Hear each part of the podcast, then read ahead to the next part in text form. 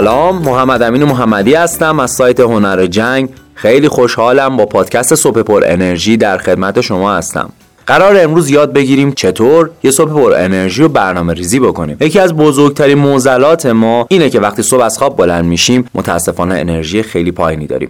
باید چند تا کار انجام بدیم تا بتونیم انرژی خیلی بالایی رو داشته باشیم. حتما همتون دیدین که بعضی از صبح‌ها وقتی که یه خبر بد میشنویم متاسفانه تا آخر اون روز خبرهای بد پشت سر هم میشنویم یا اتفاقات خیلی بدی برامون میافته. از اون ورم روزایی بوده که یه دفعه اول صبح یه خبر خوب میشنوی، باعث میشه کل روزت روز پر انرژی و خوبی باشه.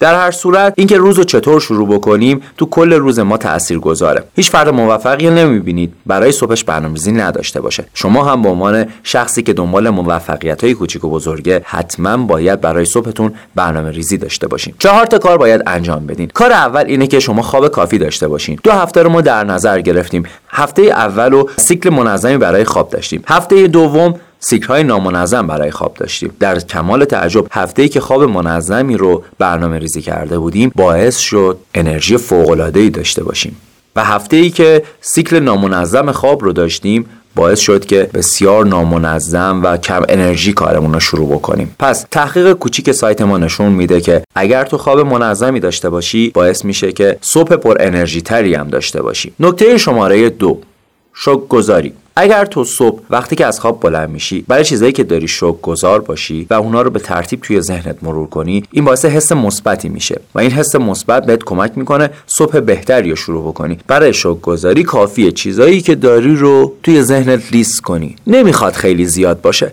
من معمولا 3 یا 4 تا چیز رو داخل ذهنم در نظر میگیرم و بابت اونا شکرگزارم. مثلا میگم که خدا رو شکر که امروز خوب خوابیدم، یا میگم خدا رو شکر که یه جای گرم و نرم برای خواب داشتم، یا میگم که خدا رو شکر که یه لپتاپ خوب دارم که میتونم کارمو انجام بدم. هر چیزی رو که داری میتونی بابت شکرگزار باشی. اصلا برای خودت محدودیت قائل نشو. نکته شماره 3، مراقبه. وقتی صبح از خواب بلند میشین از جاتون کامل فاصله بگیرید، روی یه صندلی بشینید، یه آهنگ بذارید، 3 تا 4 دقیقه آهنگ رو گوش بدین و فقط به آهنگ فکر بکنید. حداقل آهنگ 1 آهنگه، حد اکثر 3 آهنگه. بیشتر از این ادامه ندین چون باعث خستگی ذهنتون میشه. این کاری که اوپرا، مجری موفق و پولدار تلویزیون آمریکا، انجام میده. اون هر روز صبح بعد از بلند شدنش یه آهنگ گوش میده و مراقبه میکنه و فقط به اون آهنگ فکر میکنه. مراقبه کردن انرژی فوق العاده ای بهت میده. میرسیم به 4مین نکته برای اینکه یه صبح خوب و پر انرژی داشته باشیم. عاشق این نکته آخرم چون به خود من خیلی انرژی میده. درست کردن یه فنجون قهوه.